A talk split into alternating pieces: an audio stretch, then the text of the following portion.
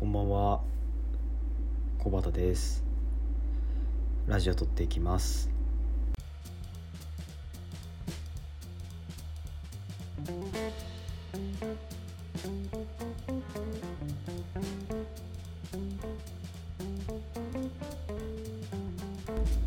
白樺の皆さん元気ですか？僕は元気です。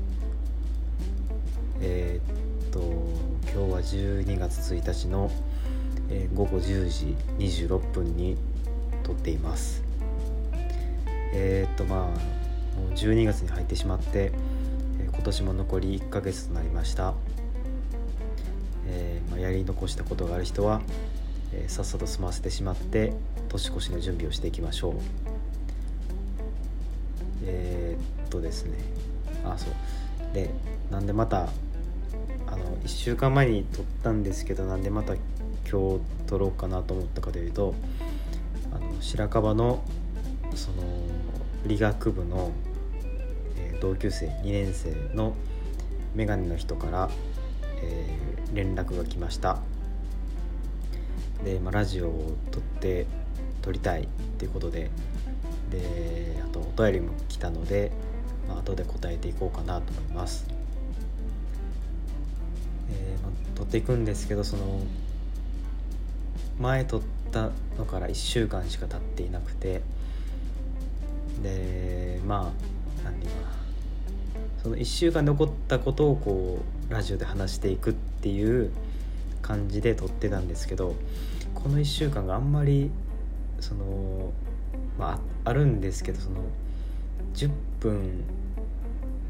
持つかなっていう話題しかないので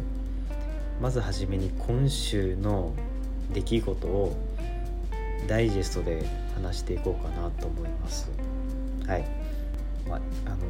直近ので言います。今日あのパスポートの申請に行ってきました。でこれがなんか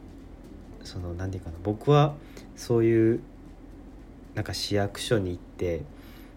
あの事務的な手続きをするっていうのがあのめちゃくちゃ苦手なんですよ。そのなんかその日一日分の体力をもうそこにつぎ込んでしまうみたいなそんなイメージです。でこのパスポートの申請とかもなかなか面倒でそのまず必要書類なんですけど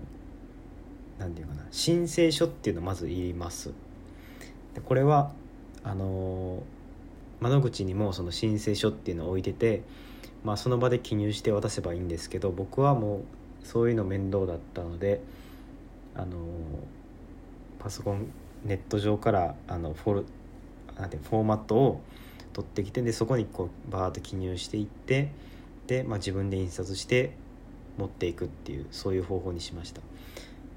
まあ、必要書類がその提出、えー、そのなんていう申請書とあとはあの戸籍謄本っていうのが必ず言います。で僕はあの新規の申請だったのであの戸籍謄本作りましあの作りましたっていうか、えー、まあもらいました。でこの何て言うかなマイナンバーカードを使ってコンビニで戸籍謄本をまあ、お金払えば受け取れるようになってるんですけどあのそれにもまた申請がいるですよ。でそれが1週間ぐらい時間がかかってでそれにまず1週間使ってでようやく今日そのじゃ申請できますよっていうことだったのでそのまあようやく手に入れることができました。その、えー、戸籍謄本。とあとはえー、あ証明写真、これは普通に撮ればいい話なので。はい。証明写真を撮りました。この3つかな。あとは身分証明書。その、まあ、運転免許証とかそういうものですよね。持っていきました。で場所もなんか変なところにあって僕は長野市に住んでいるのでその長野市役所あるじゃないですか。その長野市役所とは道挟んだまた別の建物で申請しないとダメなんですよ。で建物に入ってでなんで看板に大きく「パスポート」って書いてあったのであもうここかと思って入ってで、まあ、窓口に座っていろいろとしたんですけどそのなんかその場でえっとね僕は10年のそのパスポートなんで1万6,000円だったんですけどその1万6,000円を現金で払うっていうわけではもちろんなくてその収入えだかな収入証紙えだかな。収入収入 証紙みたいな。収入印紙かな。収入あ収入印紙か。そう収入印紙そう。1万6,000円分の収入印紙をまず購入してであの受け取りが来週なんでパスポートの。その来週に受け取りに行く時にその収入印紙をその、まあ、渡すっていうことなんですよ。なんか面倒くさいですよね。普通に現金で1万6,000円払えればなってあ思いましたね。でその1万6,000円分1万6,000円分のその収入印紙を買ったんですよ。買ったっていうかまあ交換みたいなもんだと思うんですけど。買ったですめちゃくちゃちっちゃくて。でなんかねせっかく1万6,000円っていう大金を払ったんやったらそのもっとでかくてもいいやんって思いました。その何て言うかな。ほんまに切手サイズなんですよ。切手サイズが何回3枚ぐらいあるみたいな。ね1万6,000円払ってんのに。うん。だから A4 くらいのサイズでいいんじゃないかなと思いましたね。その、まあ、小さかったらなくしやすいですしっていうなんか不満を今日持ちました。はい。えー、今週何があったかな。そのえっとねあの木曜日にあの木曜はいつも実習があるんですよ、まあ、実験みたいな。ことがあってそのヤング率を推定するっていう実験を今週はしたんですけど、えー、その実験のペアの人と、えっと、喫茶店に来ました。で僕は基本的にあのあんまりうん、まあ、人を誘うっていうのはあんまりないんですけど、まあ、その人とこう歩いててで工学部キャンパスのあの前にユイマールっていう喫茶店があるんですよ。でそこはいつか絶対行きたいなって思ってたんですけどそのいつも看板がクローズだったんですよ。いつも閉まってて。なんですけどその人と木曜日歩いてた時はたまたま営業中の看板がほんまに初めて見ましたね。営業中って書いてあったんであまあこれは何かの意味があるかもしれないと思って、えー、誘っていきました。で、まあ、1時間ぐらい話したんですけどなんか人とこう何て言うかなバイト先以外の人とこうやって話すのも久しぶりだったので、えー、すごく楽しかったです。はい以上です。あと月曜日にあの実家から荷物その何て言うかな食べ物とかが届きました段ボールで、えー、すごく嬉しかったです。はい。ほんまに1週間特にこれといって何もなかったのでうんまあこの話はこれぐらいにしておこうかなと思います。えー、っとね今9分50秒撮ってますね。えー、っとねあそう。で今日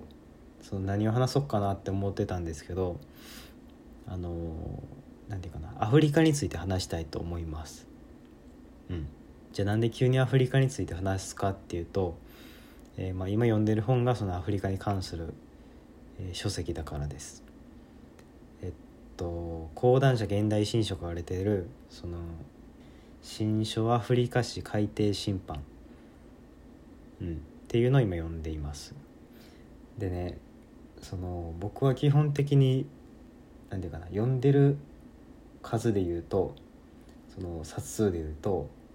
まあ、小説が多いんですよどうしても。でそれ読む前も、まあ、小説読んでたんですけど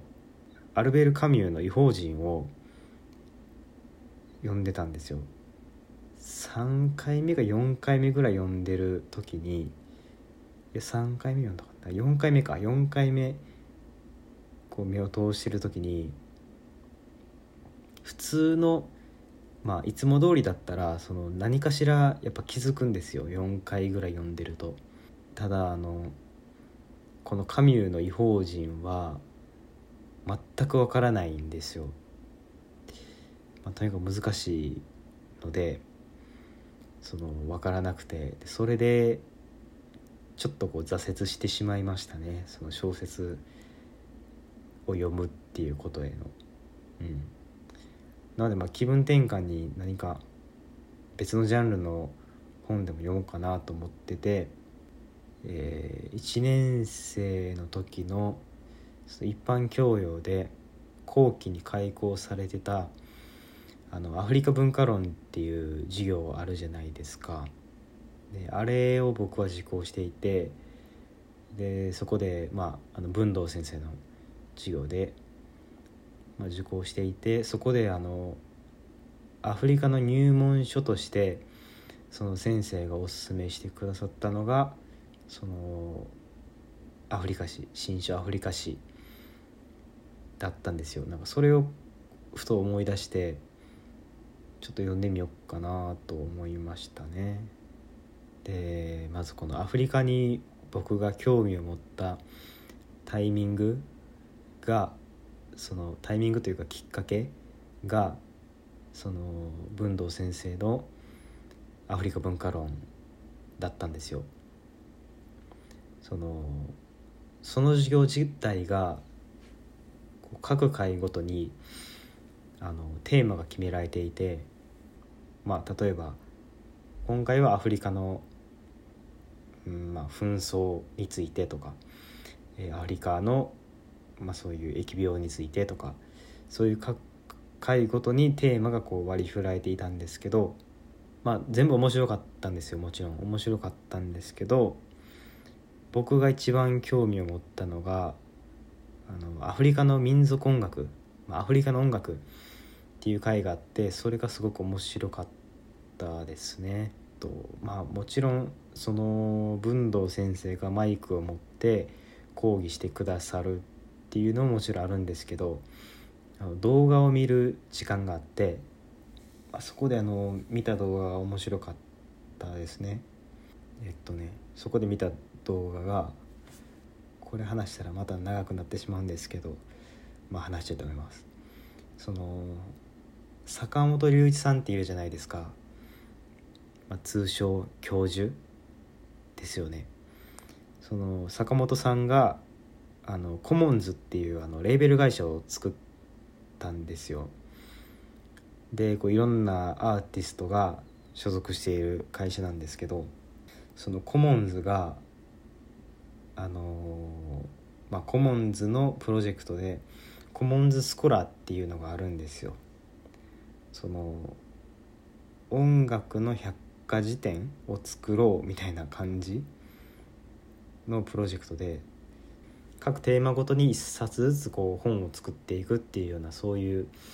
あの取り組みなんですけど例えばジャズがあったりとかロックがあったりとか、えー、そのなんていう映画音楽 film music についてとかそういう感じでこう何冊も作られていたんですけどその中の一つにあの traditional music in Africa っていう回があります。でこれはももちろん発売されているんですけどそれのあの講義動画があの YouTube に上がってるんですよ。前編後編で、まあ、それぞれ20分ぐらいの動画なんですけどその日本の動画をその文道先生の授業で見ました。うん、うん、まあでもこの動画すごい面白いですよね。うん。あとそのなんかねポッドキャストって説明欄のところに URL 貼れるって最近知って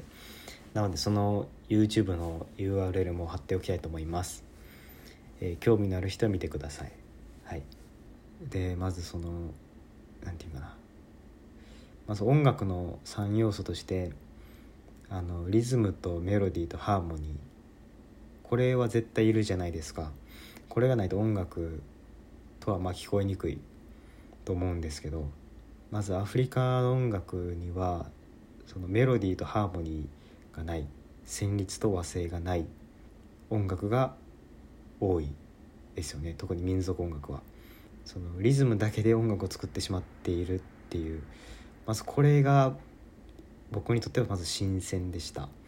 あのそのコモンズのその講義動画で、文藤先生が実際に録音したそのアフリカのカメルーンで録音した音源を流す時間があったんですよ。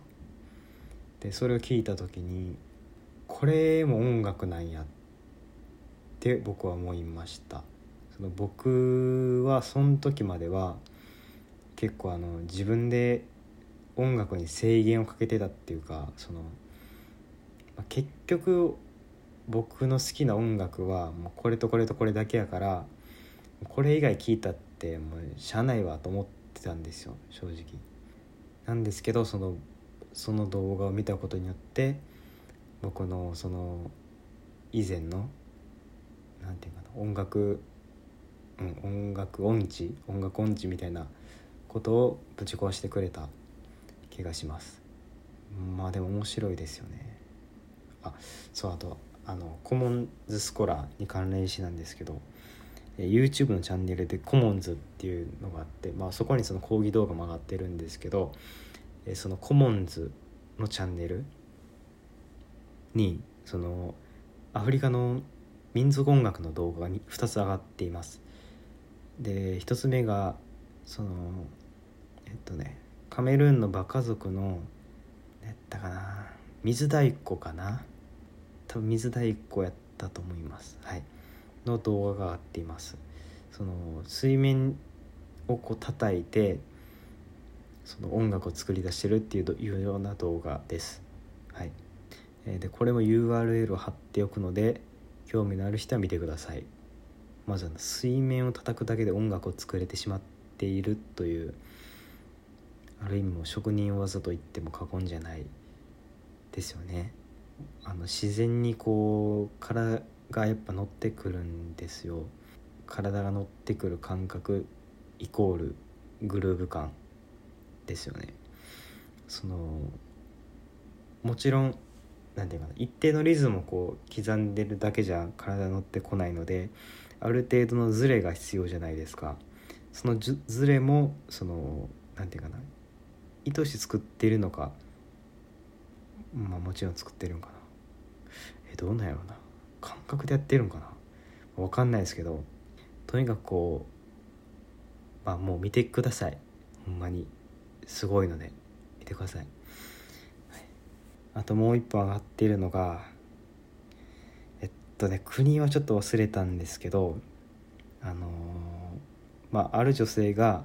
家をこう訪問して歌を歌うっていうような動画があります。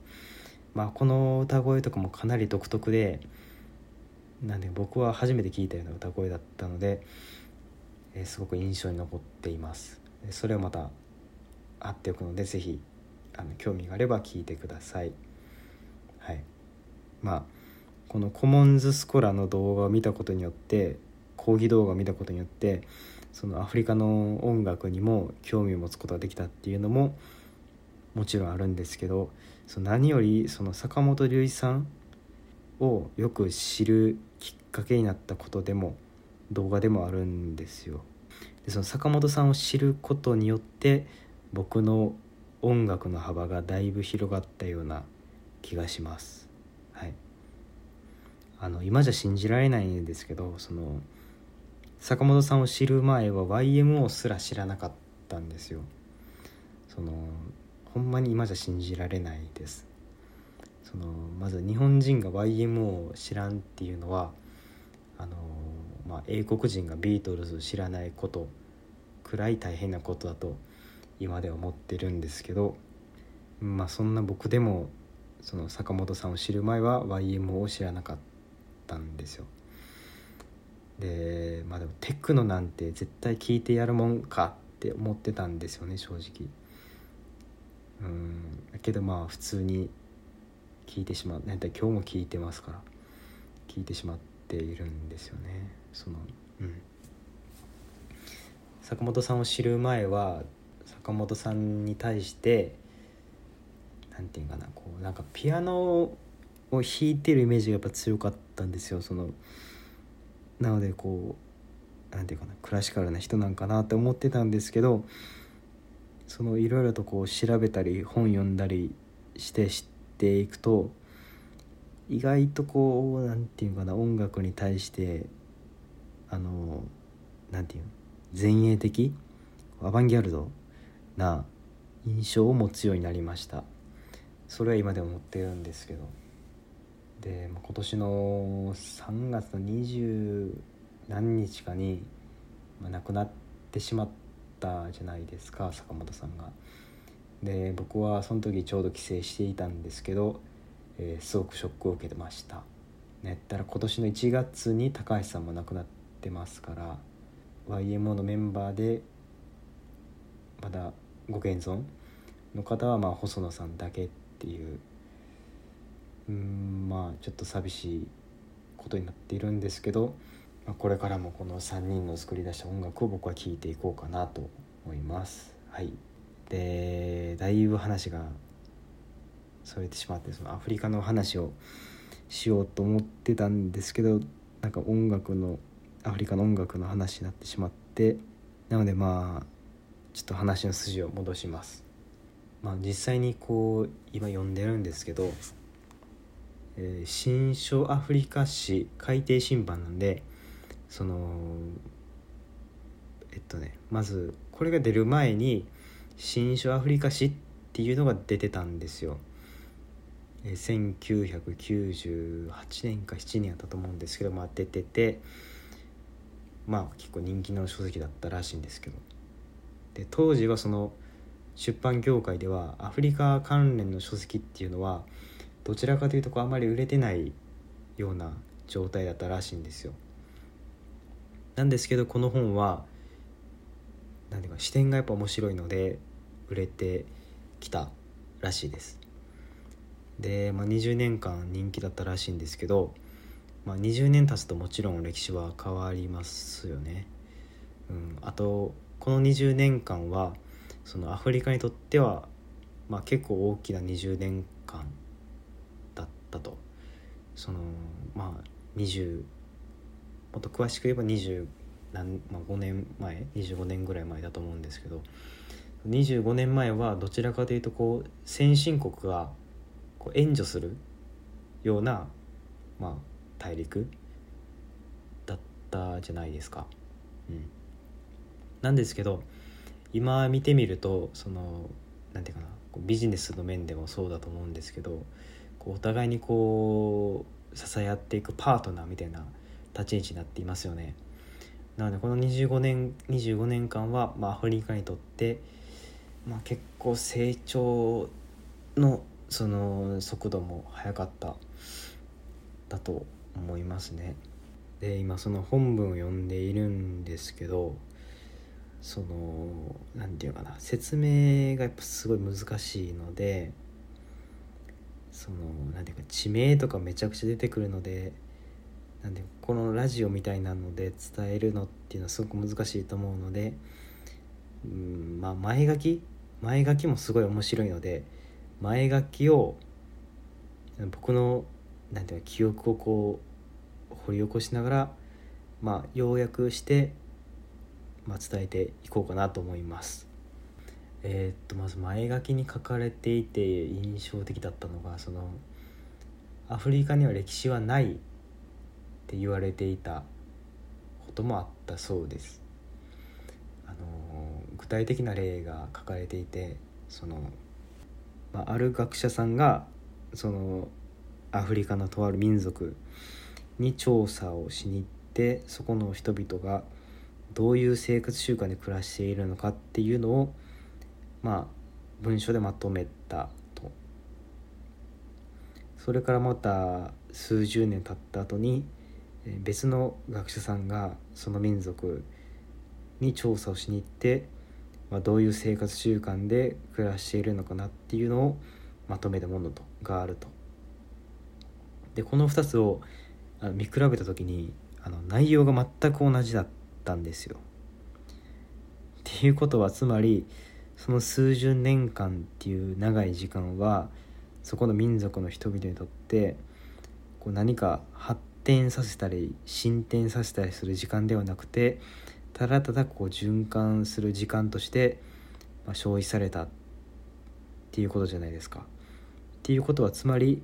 まあ、アフリカにはこう歴史がないんじゃないかっていうただただこう循環している社会なんじゃないかって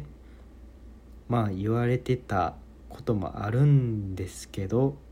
まあそんなわけはないじゃないですか。えっとこの人類のほんまの祖先たどっていけばその15060万年前にそのアフリカのま東部の大地交代に僕たちの祖先が出現したっていう説があるぐらいですからその15060万年前なんでもちろん歴史はありますよね。うんまああるんですけどそのなんて他のこう大陸の歴史の見方とはだいぶ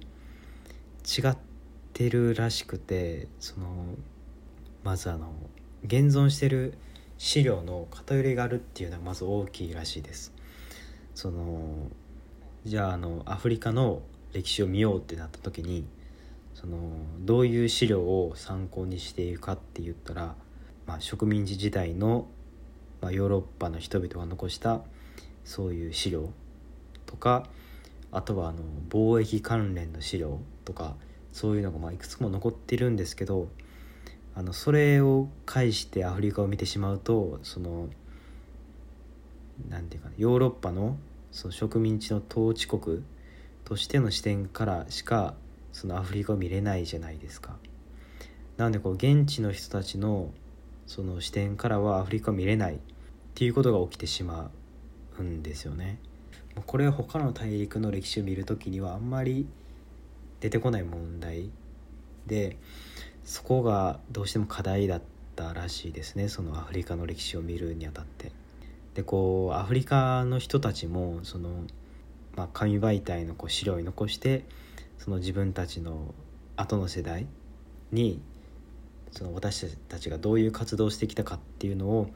こう伝えていくっていうような風潮がそもそもないらしいんですよ。うん、あとあの文字のない民族文字を持っていない民族もあのめちゃくちゃあるんでそういうのがまずないんですよもう僕たちは当たり前ですけどまあその当たり前が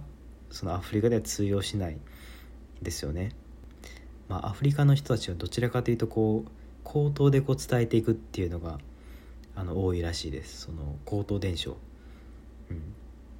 ただあの歴史的な資料としてはこの口頭伝承っていうのは、まあ、もちろん採用はされないじゃないですか。なんていうかな信頼性に欠けるんで、まあ、もちろん採用はされないとされてきたんですけどアフリカには5世代から10世代くらいの人たちのこの歴史をその口頭伝承で代々こう受け継がれてきたその歴史をこう話せる人たちもいるぐらいらしいんですよ。ってことは口頭伝承がめちゃくちゃ発達しているというか僕たちはもう紙とかそういう媒体で残していくっていうのが当たり前とされてきたんですけどアフリカはもう口で伝えてそれをめちゃくちゃこう長い世代全全部のことを言えてしまうっていう口頭伝承がもうめちゃくちゃ発達してるってことはこのアフリカの歴史を見る時に限ってこの紙媒体とかそういう媒体の資料とあと口頭伝承のその情報。これはもう同価値にしていいんじゃないかってっていうような働きがあったらしいです。で実際にそれは採用されていて今のそのアフリカの歴史を、え、見ているっていうような、まあ、ざっくりとしためちゃくちゃ見落としてる部分もあると思うんですけど、まあ、そういう流れで今アフリカの歴史は見られているそうですまあでもこれだけでも十分十分というかまあ面白いですよね。その知らないことばっかりだったのでなんか十分面白いなって思います。えー、っと僕は基本的にこうラジオを撮る時になんかなんていうかなこう台本を作ってとか、ね、よくあるじゃないですか。台本を作ってとかなんかあの要点だけをこうメモ書きしてそれを見ながらやっていくみたいなっていうのあると思うんですけど僕はなんか面倒くさいのでそういうことはしなくてそのなんていうか記憶をこう頼りにしてただただこう喋っていくっていうような感じなのであのどうしてもこうなんていうかな記憶に意識がこう行き過ぎて話してる言葉がこうあんまりなんていうかな筋が通ってないようなことがあの起きてると思うんですけどそこはもうあの勘弁してください。はい許してください、えー、まあ、アフリカの話はここら辺にしておきたいと思います。はい。で今本文読んでるんですけど本文もなかなかあの密度の濃いすごい面白い話がたくさんあるのでえっ、とまあ是非読んでください。アフリカの歴史を知っていくにつれて僕たちの生活がいかにその西洋的かっていうのがもう本当に突きつけられているのでそのまあアフリカの歴史を知るっていうことはすごく、うんまあ、自分には必要だったなと思っています。はい。まあ興味のある人は読んでみてください、えー、ということで結構長々と喋ったんですけどお便りを読んでいきたいと思います。はい。えー、っとラジオネームベンジョミン・フランクリンさん。はいありがとうございます、えー、こんばんは小畑さん、え、私はあるおばあちゃんと出会うと高確率でみかんをもらいます。みかん好きな方ですがじゃみかん好きな方ですがそういったもらい物ははっきり言っていらないです。えー、みかんに限らず、えー、友達がくれる1個のアルフォートももらったはいいものの、えー、リュックに入れて持ち帰ったらそのままで何ヶ月後にリュックの掃除で捨ててしまっています。しかし人の善を断ることができないのでいつももらっています。が食べないまま捨てるのはもったいないのでん？あごめんなさい。しかし人の善を断ることができないとできないので、えいつももらってしまいますが、え食べないまま捨てるのはもったいないと思うので困っています。小畑さんならどうしますか？私は目上のものからもらったものなので屋根の上に投げるのがいいと思っています。はいありがとうございます。うんと上の歯が抜けた時は確か下に投げるのが正解だったと思うので、え目上のものからもらったもの。なので、えー、ま、地面に叩きつけるのがまあおそらくは正しいのかなと思いますね。はい、えー、っとでこのベンジャミン・フランクリンさんなんですけどそのこのお便りに書いてあった友達がくれる1個のアルフォートももらったはいいものの、えー、まあ、食べないで残ってしまって残してしまっているって書いてるんですけどその白樺のそのネタのあれがあるじゃないですかその発表会みたいな。あるじゃないですか。あれで必ずこうアルフォート持ってきてくれるあの同級生の子がいてあのわさび屋の御曹司なんですけどそのその子がこう、まあ、提供してくれるんですよ。みんなお疲れみたいな感じで。優しいですよね。提供してくれるんですけどあれのことですよね。このアルフォートって。うん、大橋も多分もらっていると思うんですけどせっかくそのわさび屋の御曹司が用意してくれたアルフォートをそのリュックの底の方でこう粉々になってなんか持ってるんですよね。でこれはなんか悪いこと思ってるけどまあでも人の善を断ることできない。でこれで苦しんでると。で僕なりの解決策なんですけどそのいらないものはいらないとはっきりと断ってしまいましょう。えっと多分テレビか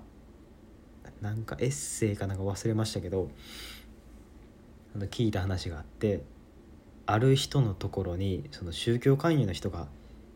ってきたんですけどそのその人はすごい優しい方でその宗教勧誘の話を、まあ、興味は全くないんですけどその長々と聞いてしまったと。で、まあ、限界で話すのもなんなんでなんかこう喫茶店でも行きますか？っていう感じでなんか喫茶店に2人で行ってまた永遠とこう話を聞いてたんですってでいよいよこう向こうが本題に入りだしてなんかまあ分かんないですけどツボツボか何かこう進め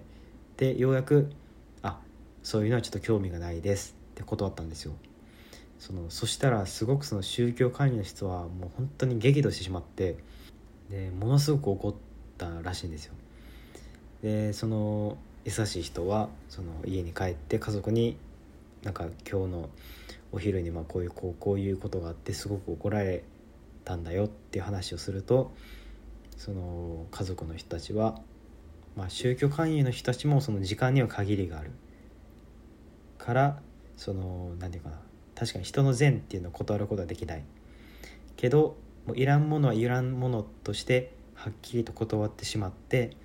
その僕にかけるはずの時間をまた別のことに有効に活用してもらった方があのこっちとしてはまあ嬉しいんじゃない？って家族の人が言ってまあそういう話なんですけどなのでまあ確かに人の善は断りづらいですけど、うんまあ、こうやって断るのもまあ一つの正解なんじゃないかなと個人的には思います。まあでもアルフォートやから食えよって話やけどそのそんななんか食わず嫌いするもんじゃないでしょアルフォートなんて。美味しいでしょ。アルフォートを食ってください。はい。以上です。えー、っと今見てみると42分30秒撮っています。うーんとまあ今日のラジオここまでにしたいんですけどえー、っとまあ長々と喋ってしまいました。いつもこう何て言うかな自分の体験談みたいなのを話す時間っていうのを必ず設けるんですよ。そのラジオの半分ぐらいはまあそれで締めようかなって思ってるぐらい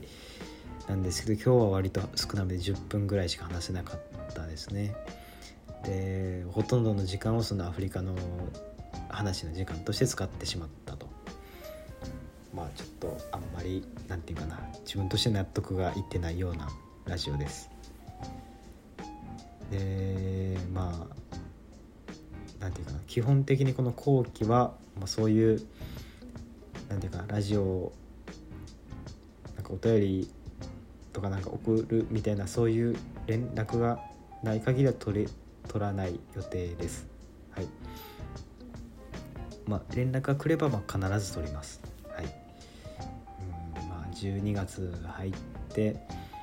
で、まあ、12月入ったら多分もうあっという間なんで1ヶ月。なのでまあ皆さんいろいろとやることあると思いますけどその一つ一つこなしていって、まあ、最近あと寒いので何より寒い。そう寒いので、えー、暖かくして風邪をひかないように、えー、まあ、一つ一つこうタスクをこなしていって、えー、良い年越しをはい迎えましょう、え今日のラジオはここまでです。ありがとうございました。